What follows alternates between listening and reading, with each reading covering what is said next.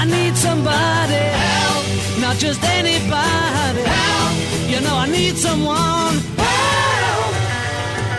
Welcome to Family Caregivers Unite with Dr. Gordon Atherley. Family caregivers don't have to be alone in their experiences. You will hear from experts and other caregivers facing the same issues that you may be facing.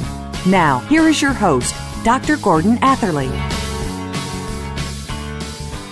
Welcome to episode 242 of Family Caregivers Unite. This is Dr. Gordon Atherley, your host. Our topic today is keys to resilience, building connections, love, and hope. Schizophrenia is the illness that shaped the lives of our guests, whom I'm going to introduce to us in a moment, and created their experience of the importance of resilience and its keys. Now, schizophrenia is a serious mental illness that affects 1% of men and women worldwide. It's associated, or it may be associated, with loss of contact with reality and may involve hallucinations like hearing voices when no one has spoken or hearing sounds when no sound is being made. Schizophrenia interferes with the ability to think clearly, to manage emotions, to make decisions, and to relate to others. Schizophrenia impairs a person's ability to achieve their full potential, especially when it's not treated. But with schizophrenia treatment, there is the potential for successful long term recovery. And this involves finding the right medication and it involves family caregivers to support recovery and to help their family members manage their lives, their treatments, and their symptoms. Which is why our topic today, Keys to Resilience, Building Connections, Love, and Hope, is so important. And to discuss it, our guests are Anika and Sakeenah Francis. Anika was first exposed to schizophrenia at the age of three when her mom, Sakeenah, was diagnosed with it. Anika experienced schizophrenia's ravaging effects as she tried to support her mother and cope with her own emotional roller coaster. And to make sense of her own world, Anika cultivated a powerful drive and focus. She excelled academically and went to an Ivy League college where she discovered her love of learning and writing and she now owns an Atlanta based company, Edspire, which focuses on transformational learning. And Anika's written a book, Loves All That Makes Sense. Sakeenah developed schizophrenia over 30 years ago. She struggled to cope with her illness and was in and out of mental hospitals. She's been in recovery now for the past 15 years. She's now a mental health advocate. She's passionate about raising awareness of mental illness and of eliminating stigma. She serves on the National Alliance on Mental Illness Multicultural Advisory Board in Cleveland, and she's given over 50 speeches sharing her experiences of living with schizophrenia and of being in long term recovery. So, welcome to the show, Anika and Sakeenah. Thank, Thank you. you. We're so excited to be on the show again. Great.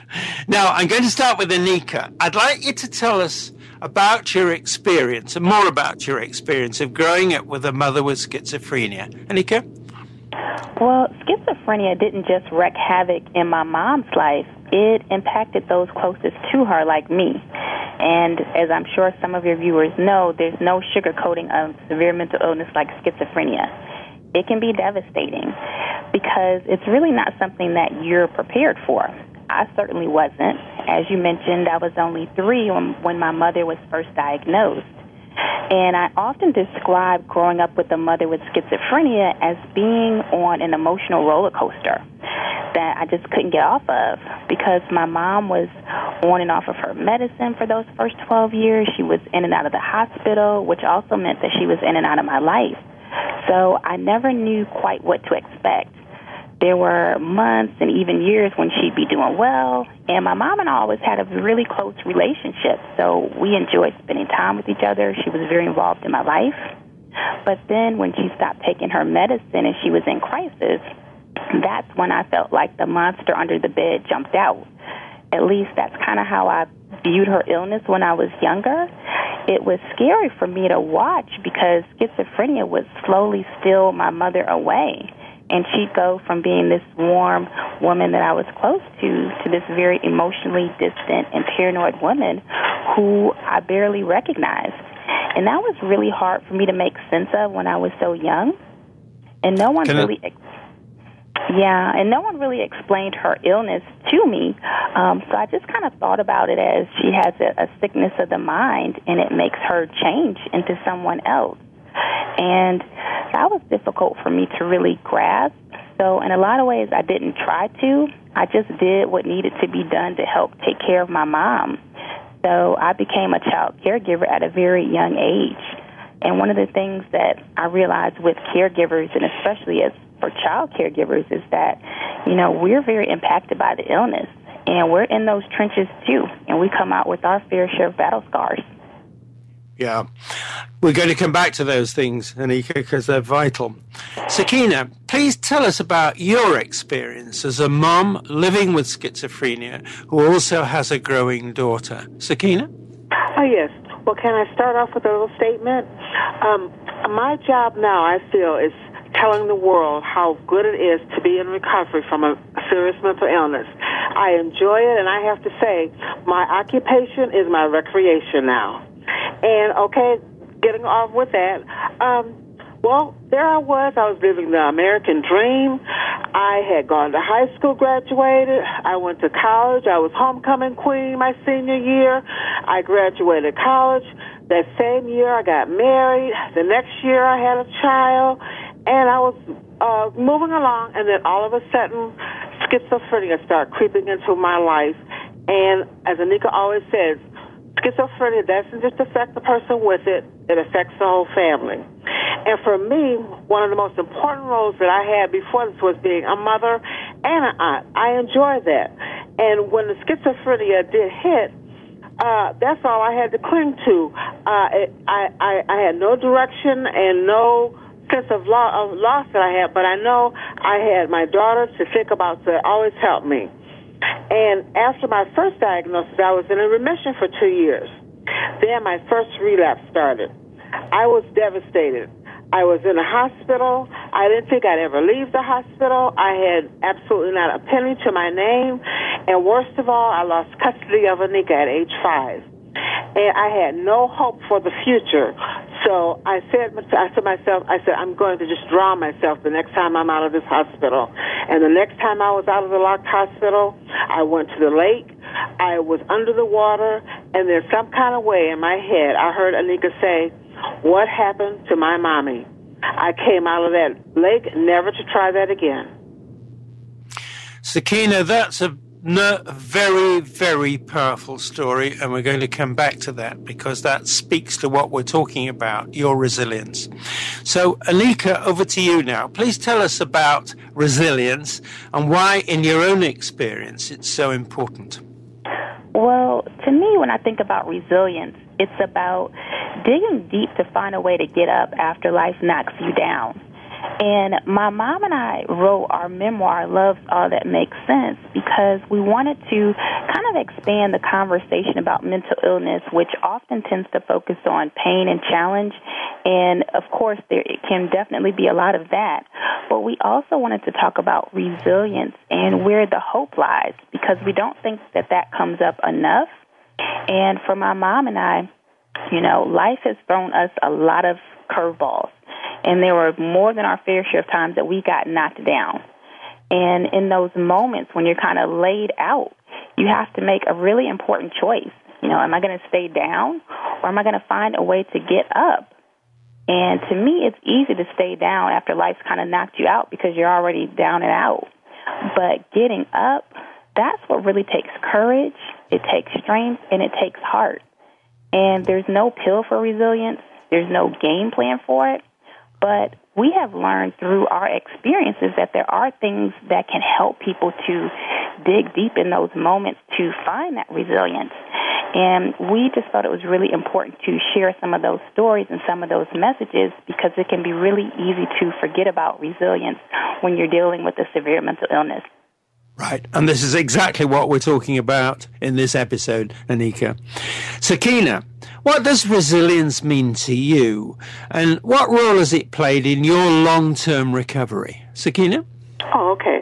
Well, resilience means to me having the spirit to get back up after schizophrenia knocked me down several times, and even more than several times. Um, since the start of my mental illness, I, I was 25 years old, and I've been in uh, many psychiatric wards. I've been on and off medicine. And the first time I went to a mental health hospital in Atlanta, Georgia, there was about 12 patients there, and it was almost funny now. None of us thought we should be there. It was them, not us. And we we uh we kind of kept with that, but medicine kind of got us out of that. Now, at one hospital I was in, my wrist and my ankles were padlocked to the bed. Then another time I was in a mental hospital. For two days I was put into a padded room with absolutely nothing in the room. They would put my meal on the floor to eat it, and at night they'd bring me a blanket and a pillow to lay on. Um, now to come from that, that was pretty down down for me. I've had two long term uh, part time jobs. I've had two healthy boyfriend relationships. Also, I was voted unanimously to be on my mental health board's board of trustees, and now I'm a mental wellness trained speaker at NAMI. So I think what I went through to come back up to that shows resilience. Resilience is you, Sakeenah. Resilience is you. Thank you, Gordon. Now, it's time to take the break. We have to. This is Dr. Gordon Atherley. My guests are Anika and Sakeenah Francis. You're listening to Family Caregivers Unite on the Voice America Variety and Empowerment channels and CJMP 90.1 FM Community Radio for Powell River. Please stay with us. We will be back.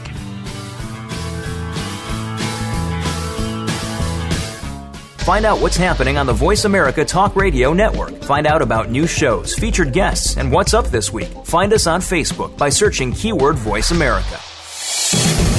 American Heroes Network is a program for and about our American veteran heroes and their families. Join Gary Ray with his co host Linda Crater and other prestigious co hosts as they show what is being done to help our veterans and showcase the companies and organizations that are helping our veterans and their families rebuild their lives. Listen for American Heroes Network, live and powered by the Voice America Variety Channel, every Tuesday at 11 a.m. Eastern Time, 8 a.m. Pacific Time.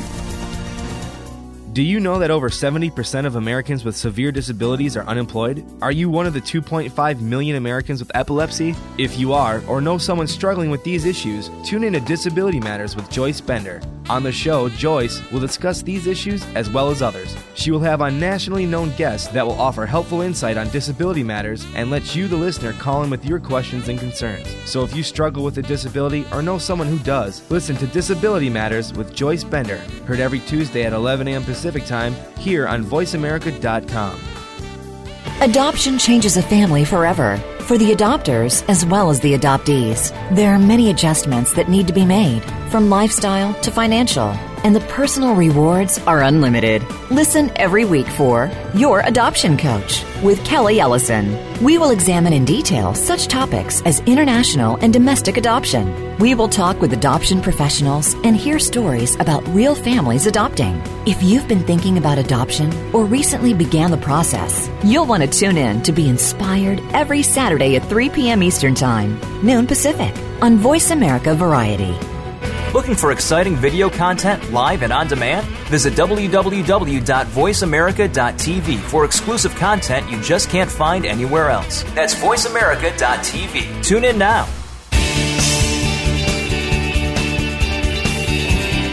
You are listening to Family Caregivers Unite with Dr. Gordon Atherley.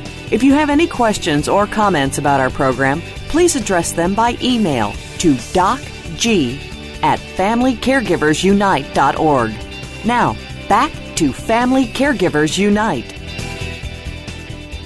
Welcome back to our listeners to Family Caregivers Unite and Anika and Sakeenah Francis. Our topic is Keys to Resilience Building Connections, Love and Hope. Let's now, both of you, talk about the keys to resilience and the ways of creating and sustaining these. So, Anika, starting with you, please tell us about the importance of connections for family caregivers. Well, connections is an important key to resilience. And connections are all about building healthy support systems that strengthen, stabilize, and nurture one so that they can develop the inner strength that's really needed for resilience. And caregivers need to connect to nurturing support systems just as much as people with um, severe mental illnesses do. For me, I think it can be hard for caregivers to create those connections because it can get really easy to get so focused on caring for a loved one that they forget to care for themselves. I know that's what happened to me at times when I was young and my mom was in crisis. I remember a time um, in particular when I was in the seventh grade, and I was living alone with my mom, um, and she had gotten sick. And I remembered I'd come home from school, and I'd have to make sure that my mom was okay. I'd have to cook, I'd have to clean, try to do my homework. You know, there were moments when I just felt like I was really carrying the weight of the world. And I know that that can be a common experience um, for caregivers when they're dealing with a loved one who's in crisis. And what can happen is that if you're always giving and giving and you don't take time to do things that nurture you, you can burn out. And when that happens, you can't care for your loved one or yourself uh, effectively. So I think it's important for caregivers to have those connections and to take time on a consistent basis to do some things that nurture them. And that can be a variety of things, um, whether it's a support group or if someone's involved in a certain type of church, um, or even if it's just taking five minutes a day to just take a walk, um, doing things even like yoga, you know, that can have some really great stress management techniques. It's really important to create those support systems and those connections so that, you know, as caregivers, we're also able to provide that role, but also to find our own balance. Right. Sakeenah, back to you. Please tell us why, in your experience, strong relationships are so important for recovery. Sakeenah? Okay, well, strong relationships in my life has been uh, my father, my daughter, sister, family, and friends, and I know firsthand how uh, the important the importance of relationships has been in my life. Um, another very good relationship for us, for me has been the mental health centers I've attended, and I like to I like to say about them, a sick bird can help another sick bird. When I first started going to the centers, I was sleeping all the time on the sofa and on the chairs, and my peers said, "You're over medicated." Well, the next time I saw my psychiatrist, I mentioned this to him, and he lowered the medicine, and uh, I woke up, and I've never been uh, that sleepy again. Um, um, and I think centers for me, mental health centers, uh, peers. It's good to have peers uh, support each other. And the ones I've gone to, we've helped people stay out of hospitals, and we've helped ourselves, you know, people that not have relapses as much. So centers, family, friends, and they're they're my strong uh, uh, connections. Right, right. Now let's move to something that you've both talked about already, but let's go into it in more detail, starting with you, Anika. What's the importance of love and hope in resilience? Well, when it comes to a severe mental illness, I think resilience is nearly impossible if you lose hope. The love that I had for my mom really helped me to hang on to hope when we were going through those dark times. Hope is the ability to see beyond what is and envision something greater. And it can go a really long way. Uh, it can inspire a person who has a mental illness to stay in recovery. It can inspire a caregiver to continue to provide support for their loved ones. But the difficult thing, Dr. Atherley, is that it can be really easy to become hopeless in the face of a severe mental illness because that can feel so overwhelming at times. So the question really becomes how do we hang on to hope when we might really be feeling things like fear or hopelessness or anger? And one of the things that I often tell people when I'm trying to work and help someone to remember what hope and joy feel like in their life is that it's a process. And you're not going to jump there if you're feeling things like hopelessness overnight, but that we can begin somewhere. And we can start by asking ourselves, what is it that I can do in this moment that can inspire me to see beyond these challenges and to move towards hope? And that answer might be different for each of us. You know, what inspires me may not inspire you, Dr. Atherley, but there's something that each of us can do. You know, maybe it's watching an inspirational video on YouTube. Maybe it's reading a passage out of a book that inspires you. Maybe it's going to different groups. You know, there's something that we can do. And the point is that you don't have to wait on hope. Um, we can be proactive about it, and it's important to do that because you have to work at hope especially when you're dealing with some of the challenges that can come with mental illness. But that work is so important when it comes to resilience. Right. Now, Sakeenah, please tell us how have love and hope together supported your your recovery? Sakeenah? Okay, okay, Gordon. Well, recovery is tough if you don't have love and hope. Um, and something that kind and I'm kind of a people person and it might be bad but it, it matters to me what people think of me. And um I I just get astonished how when people read our book they are just so full of of love toward me and people that have gotten it they'll get other ones for their friends to read. So that kind of love of showing my life is kind of important to me. And um as far as love and hope, my father, uh, he showed kind of tough love, and that's that's okay too. Uh, one time, I locked him out of his own apartment, and uh, Anika had to come through the window of the garage to get in. And at this time, I had stopped taking my medicine because at the job I was so sleepy, and he had been calling the job and telling them not to let me work. Well, so I was just so mad like that. And his tough love was the next day when Anika went to school, he had the police come out and take me out of his home to a mental health center. Now, he, uh, once I get myself together back on medicine and functioning well, he always welcomes me back like the prodigal daughter, but he has tough love. And, um, another kind of love for mental health people is sometimes, uh, some of us have children and that's not, that's not, un- it's unique among mental health people, but they don't have any programs that address parenting skills. And I think it's important to recognize this part of a consumer. Um, family love is uh, what made me go into long-term recovery because I I finally realized that no, nobody was doing this to me. It was me doing this myself. And my family would come back, you know, they'd be so distressed, but they'd come back and support me. I said 15 years ago, this is going to stop. If all it takes is for me to take medicine, then I'm going to take it and be the loving person that they always see me as. So that's what I did. I'd like to go back to Anika on this, on this, still on this question of love and hope. In the sorts of situations you're both talking about, that is, the situations you've been in as a result of serious mental illness, can hope really exist without love? Anika? I don't think it can. I think they really go hand in hand. I know for me, um, especially when talking about mental illness, you have to be able to remember that love because I think if you can't remember that, then it's really hard to see beyond the illness. And you've got to be able to see beyond the illness to have that hope. And love can be that thing that can help you to see beyond what is.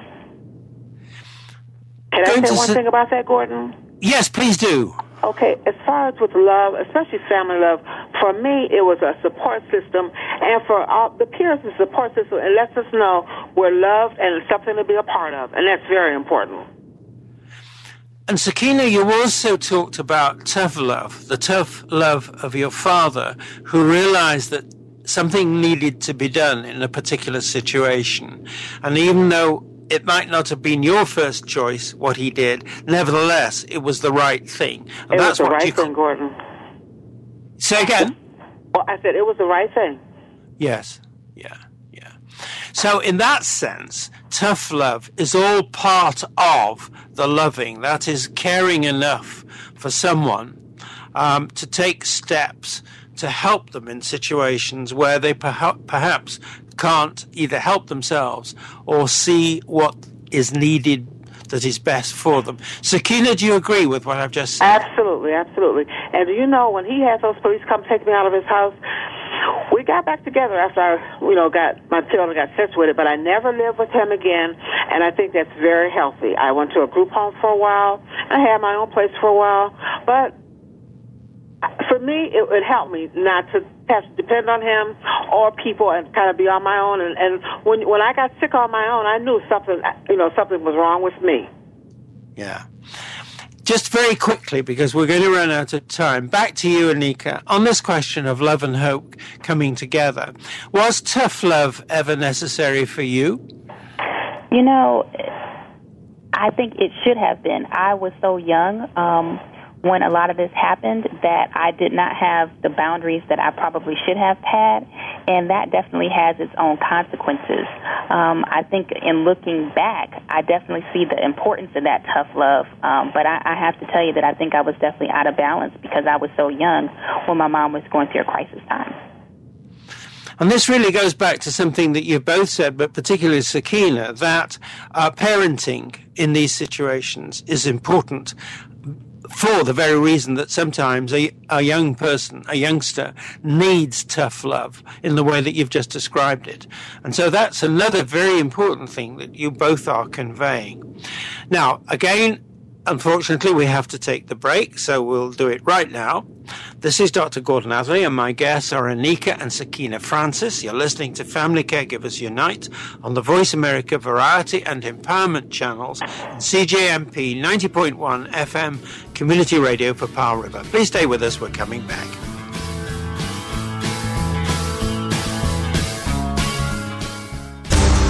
What's going on behind the scenes with your favorite Voice America show or host? For the latest news, visit the iRadio blog at iradioblog.com.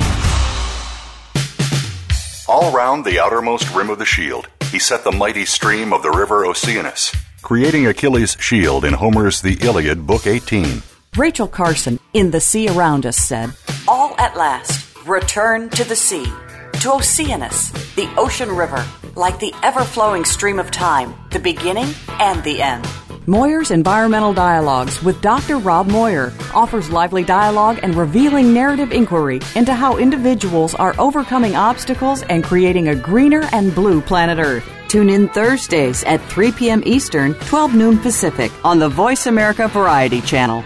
Do the adventures of Indiana Jones leave you curious about this exotic and unusual profession? If so, don't miss Indiana Jones Myth, Reality, and 21st Century Archaeology with Dr. Joseph Schuldenrein. You'll learn about forensics, ancient civilizations, and human origins. Listen to Dr. Schuldenrein and colleagues discuss their excavations and related archaeological topics, ranging from the unique to the sublime, and yes, even the mundane. Indiana Jones Myth, Reality, and 21st Century Archaeology, live Wednesday, 6 p.m. Eastern, 3 p.m. Pacific Time on Voice America Variety. The Mayan calendar tells us that we will be entering into a 260 day opportunity for us to engage in conscious co creation with Great Spirit. How will we prepare ourselves for this exciting and unprecedented time in Earth's history? Peter Tong has dedicated over 20 years of his life's work to exploring that which is beyond understanding. Peter will help increase your awareness and education on this enlightening transformation in consciousness. Awakening to Conscious Co Creation airs live Wednesdays at noon Pacific Time, 3 p.m. Eastern Time on Seventh Wave Network. Now you don't have to stay linked to your desktop or laptop. Take Voice America on the go and listen anywhere. Get our mobile app for iPhone, Blackberry, or Android at the Apple iTunes App Store, Blackberry App World, or Android Market.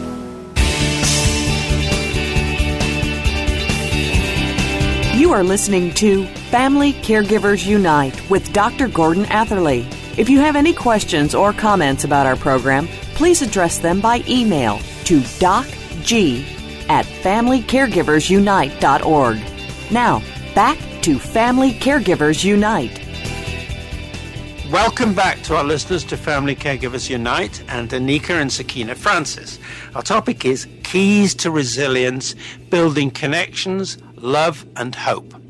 Now, let's talk more about these keys to resilience and the ways of creating and sustaining these. Uh, Anika, you've said that meaning and purpose are one of the keys to resilience. Tell us more about these. Anika?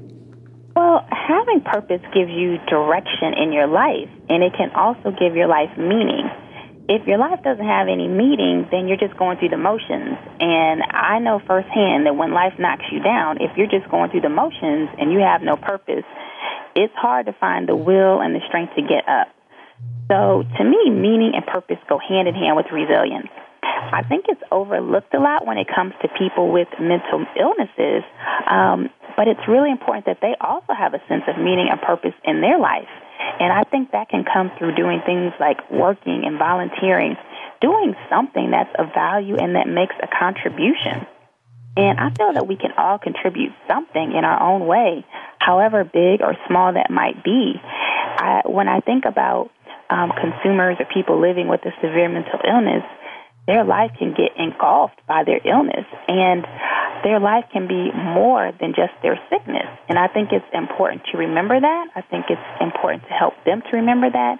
And also, I think it's important that they have opportunities to contribute um, and that people help to support them in that so that their life does have meaning and purpose. Going to Sakeenah now, you mentioned right at the very beginning your purpose. So that leads to my question to you right now, which is how has your experience with mental illness helped you to shape your per- purpose, which now you state so clearly? How has it worked for you? Well, well, purpose for me uh, gives you a reason for living and kind of a hope for the future. Um, I want to just tell you one instance with me was staying at home. I, When I first came home, I was laying around all the all the time, and uh, with the medicine made me sleepy. But my dad said that I have to do better than that, and uh, I would have to get out and volunteer. I just could not lay around all day. And a, a good purpose for me and a good hope for me is working, volunteering or working part time. And his uh, uh, saying, I've got to do better than that, uh, inspired me to have two long term part time jobs. Uh, one at the SkyCap at the airport, which was a lot of fun around people, and then another one was a uh, assistant activities person at a nursing home. And these two jobs and working, and I've done many volunteer jobs and I've gotten jobs that purpose is so important to me. It just lifts me up to get out the house. Uh, I have respect for Anika that I'm working. And now, since Anika's grown, my nieces are grown, now my purpose and meaning is giving speeches to talk about resilience and say what, what are some of the keys to recovery. And, um, I talk to police and and uh, nursing students too, so that gives me a great purpose that I'm helping people, and it's, it's hope for the future that I, I could keep doing this. Just a very quick additional point on that question. Am I right in saying, Sakeenah, that having purpose in the way that you did creates in your own mind a sense that you're a valuable person, that you have valuable value, you can do other things for other people? Is that right? Absolutely, absolutely. And you know, the first step is getting out the house and and having a direction. Anybody could go and volunteer, and it could be one time a week. It could be five times a week. Just I wish my peers, and some of them do, get out. You can go to peer groups. That that helps so much to be around other people that are like you. I had peer groups that I stayed friends with three of the girls for years after leaving, and I stayed friends, and two of them have passed away now, but we stayed friends for years. So that that was a purpose to have friendship, have people that are like you, trying to trying to survive in a healthy way. So that was a big purpose for living for me too. Right. Anika, you believe strongly in the power of choice. You've said so on this occasion, but also on several other occasions. So, what does it mean to choose something better? What strategies do you have for family caregivers who may struggle to find the balance between caring for themselves and caring for their loved ones? Complex question. Anika.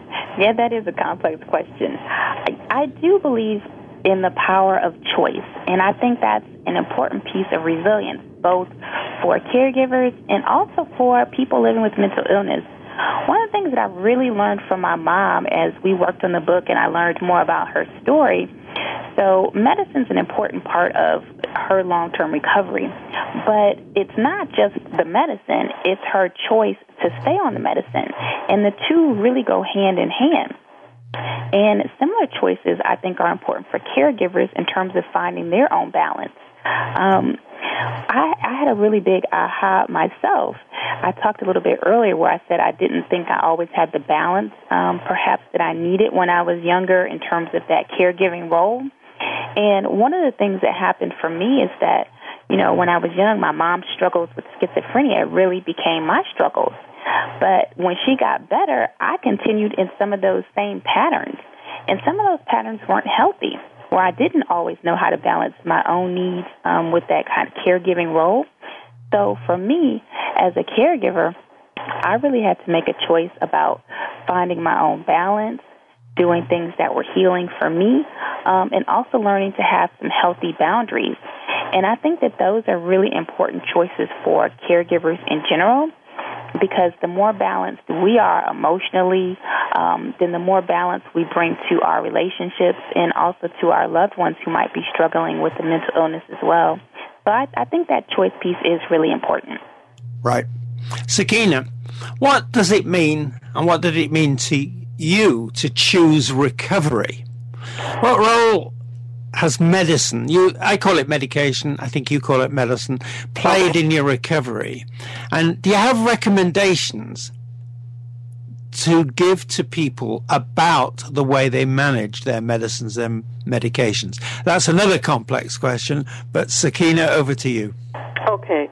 Well, I talk about medicine quite about quite a bit in my speeches because uh, a big part of my recovery was choosing to stay on the medicine as prescribed, and um, this was not an overnight choice. I had many relapses, but when you realize when you realize finally that you're hurting people, and I I disappointed Anika and you know my loved ones. Uh, when you disappoint them enough, when I disappointed them enough, I said, you know, medicine keeps me functioning, and it's not just medicine; it's getting out, uh, volunteering, or getting part-time jobs, or going to my going to peer-to-peer classes, and uh, medicine starts me on my way with that. I, I um, it keeps me functioning in a healthy way, and uh, as I get older, lots of women take medicine for a lot of different things. And for me, I take it for mental wellness. And I look at it like that. And when I'm not taking the medicine, oh, I get real thin. Well, my hair does come out, and I love long hair, but I'm real thin, and uh, but I'm completely out of my mind. Now, the medicine I have now, through hit and miss, we've had to change it and see what works for my body, what I take. Some people say, oh, that just makes me out of my mind. Well, it works for me, and I'm sticking with it.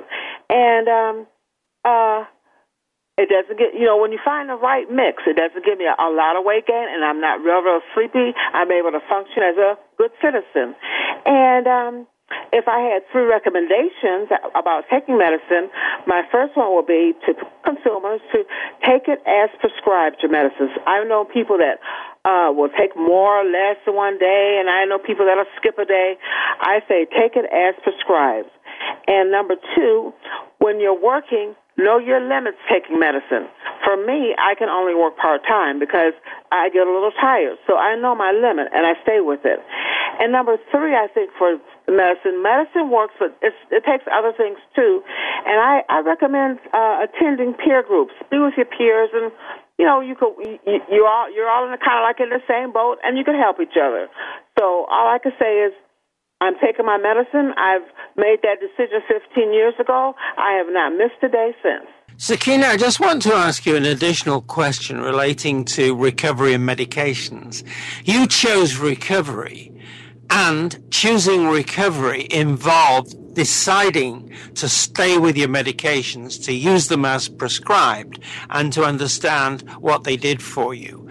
First of all, am I right in what I've just said to you? Absolutely. Yeah.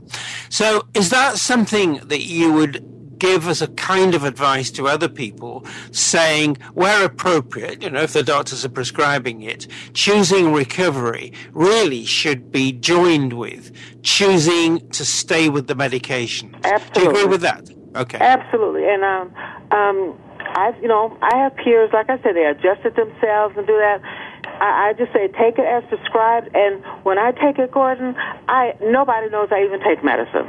and I worked jobs, and nobody knew I even took medicine. And you know, it's it's it's a good feeling. I'm taking it, and, and like I say, a lot of people take medicine for different things, and when I take it, I am a very loving, healthy, uh, good uh, citizen and family member. Anika, just quick, Can I quickly back. interject on that too? Um, one of the things that I noticed as I was working with my mom about medicine is that when she first started taking the medicine, no one really explained how the medicine worked to her.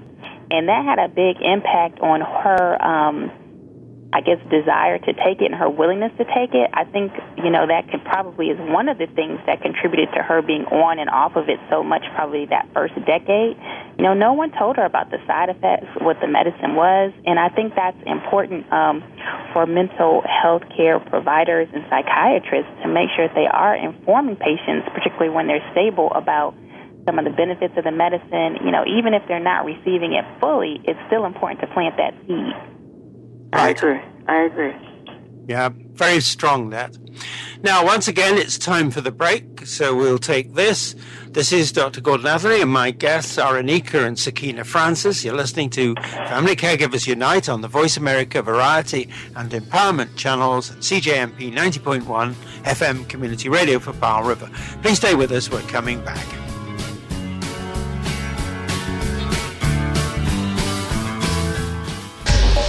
Get the news on our shows and other happenings by following us on Twitter. Find us at VoiceAmericaTRN or twitter.com forward slash VoiceAmericaTRN.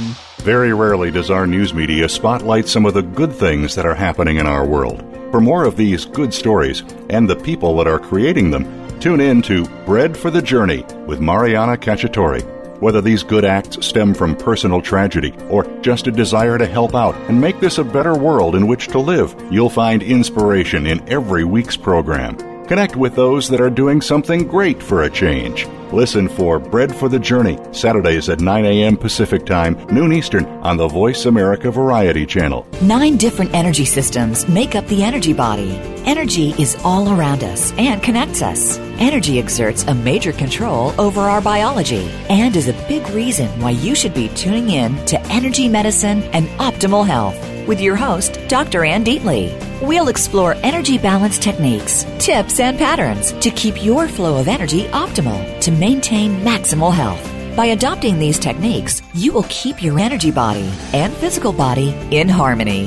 Listen for Energy Medicine and Optimal Health, Mondays at 7 p.m. Eastern Time, 4 p.m. Pacific Time on Voice America Health and Wellness. How do you know if you're living with an addict? If you think you know all the recognizable signs, you probably don't. If you're listening to and reading from the so called experts, you probably don't. You need to hear from a parent, just like yourself, who has been there and can tell you what it's like firsthand. Please listen to Afflicted by Addiction with Bradley DeHaven. Our program is heard every Tuesday at noon Pacific Time, 3 p.m. Eastern Time on the Voice America Variety Channel. It just might save your life or the life of someone you love. Now there's a new destination for video content VoiceAmerica.tv. Just like our radio channels and so much more. Voice America Variety, Health and Wellness, Business, Sports, Green Talk, Power Up Motorsports, and Seventh Wave Network now have their own video channel components. Plus, check out exclusive programming, including movies, music, educational courses, science and history, current events, and short features. High definition, premier quality programs available 24 7. VoiceAmerica.tv. If you think you've seen online TV like this before, let us surprise you. What's going on behind the scenes with your favorite Voice America show or host? For the latest news, visit the iRadio blog at iradioblog.com.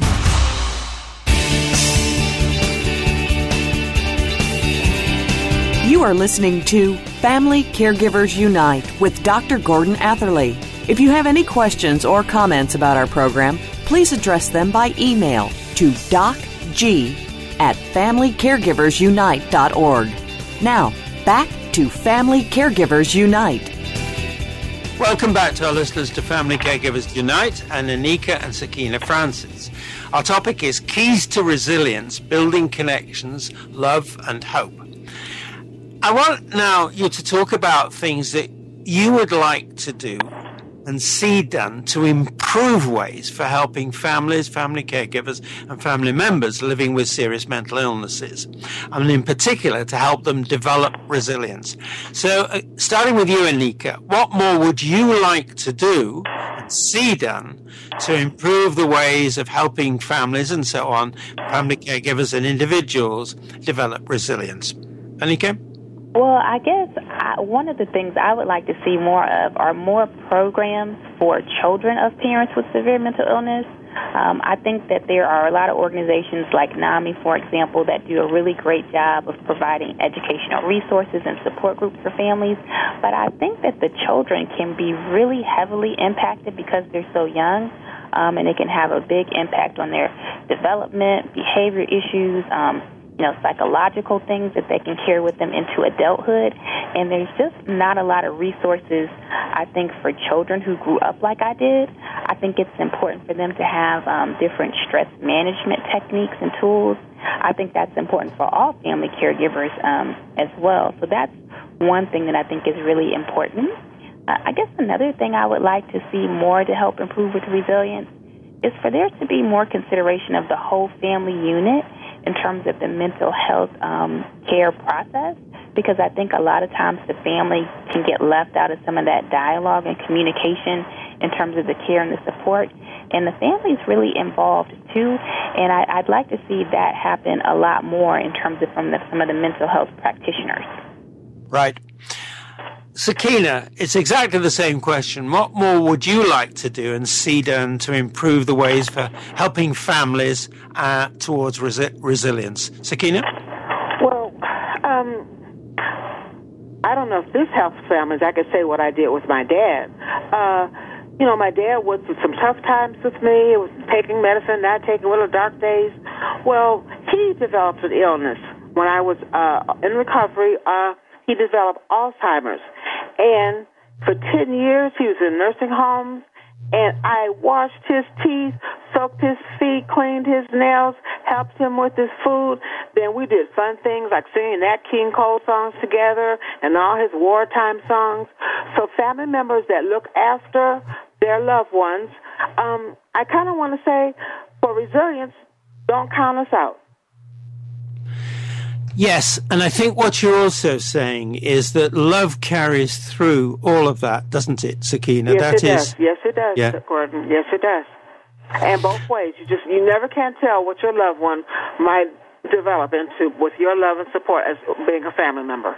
Right. Uh, support, you know, living, having your children stay with you. Yeah. Anika, you mentioned the particular challenges for children um, as in their role as family caregivers. Just say quickly what more you'd like to see done to help children. Well, one thing I would like to see um, are more support groups specifically for children because I don't think there are any out there. Um, I think also to educate children who have parents with a severe mental illness. Uh, I'm definitely not alone in having had the experience where no one really explains what's happening with to the parent.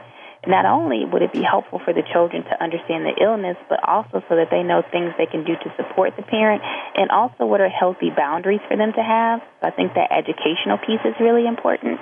And then also things to help them to relieve stress. You know, I'm a big proponent of yoga, being a yoga therapist and all, but I think having practices like yoga or something that gives them some healthy stress management tools um, can also be really important just to help them deal with some of those pressures. Can I say something on that, Gordon? Please do. Okay, now Anika talks about the education, the more serious side. Well, what I want to see with children is just to have fun.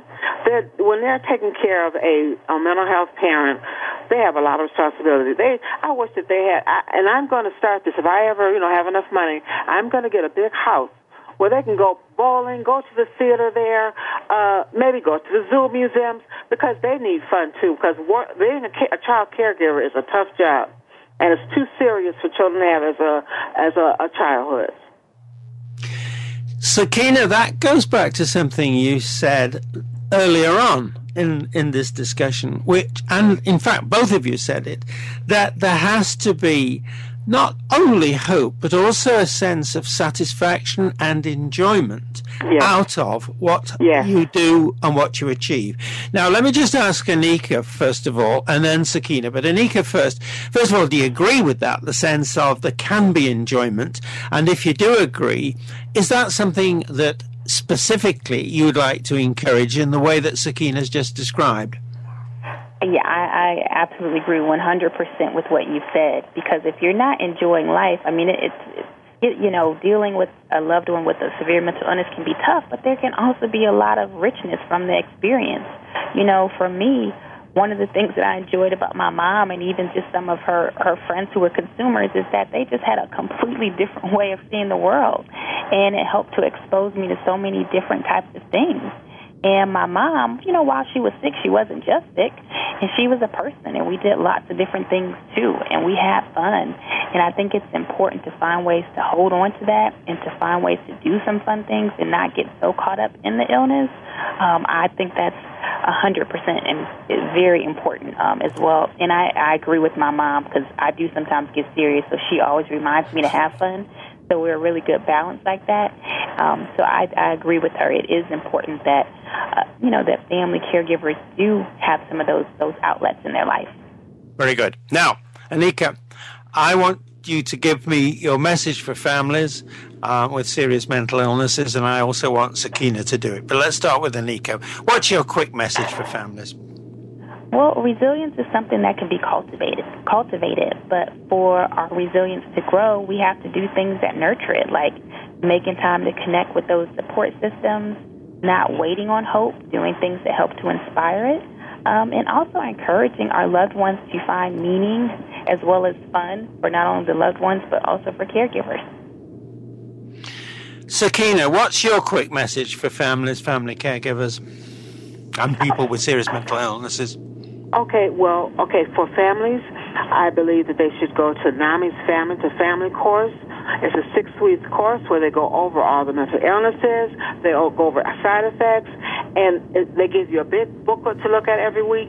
It's all free, and you leave with that big booklet. Now, for families, caregivers, uh, I don't think they should let us cross the line of respect when we're living with them.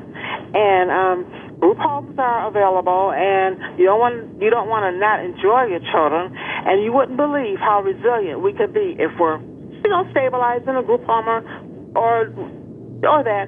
Now, my message to my peers is uh, if you're staying with a family member, you have a responsibility to strive for uh, long term wellness. And another thing with NAMI, they have peer to peer groups all over cities, all over states, every state in the United States. Try to get into that. Don't, don't try to be try to be a responsible person if you can. And I have a little message that I like to say. Um, it's not what happens in life; it's what you do after it happens. That's a really very powerful message to end on for this episode, both of you. Um, I want to say thank you, and I want to say please carry on with all that you're doing, all the things that you're saying, all the things that you believe in, and all the things that you're wanting to convey to others, all the help that you're providing. And I want to wish you every, every success for the sake of a lot of people who, who matter. And if by providing you with another opportunity for an episode like this, I can help you, just ask me because I'd be honored to do so. Thank you. I want Gordon. to, I want Thank to say you. that. Okay. I want to say thank you to our listeners. We'd like to hear your comments on this episode.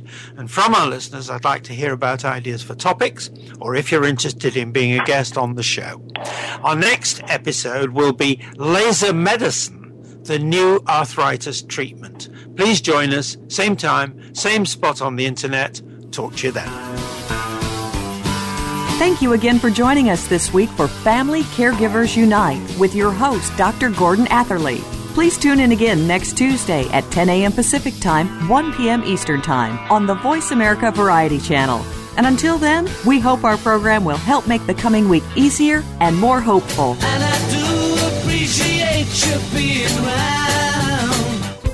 Thanks again for listening to the preceding program, brought to you on the Voice America Variety Channel. For more information about our network and to check out additional show hosts and topics of interest, please visit VoiceAmericaVariety.com. The Voice America Talk Radio Network is the worldwide leader in live Internet talk radio. Visit VoiceAmerica.com. The views and ideas expressed on the preceding program are strictly those of the hosts or guests and do not necessarily reflect the views and ideas held by Voice America Talk Radio Network, its staff, and management.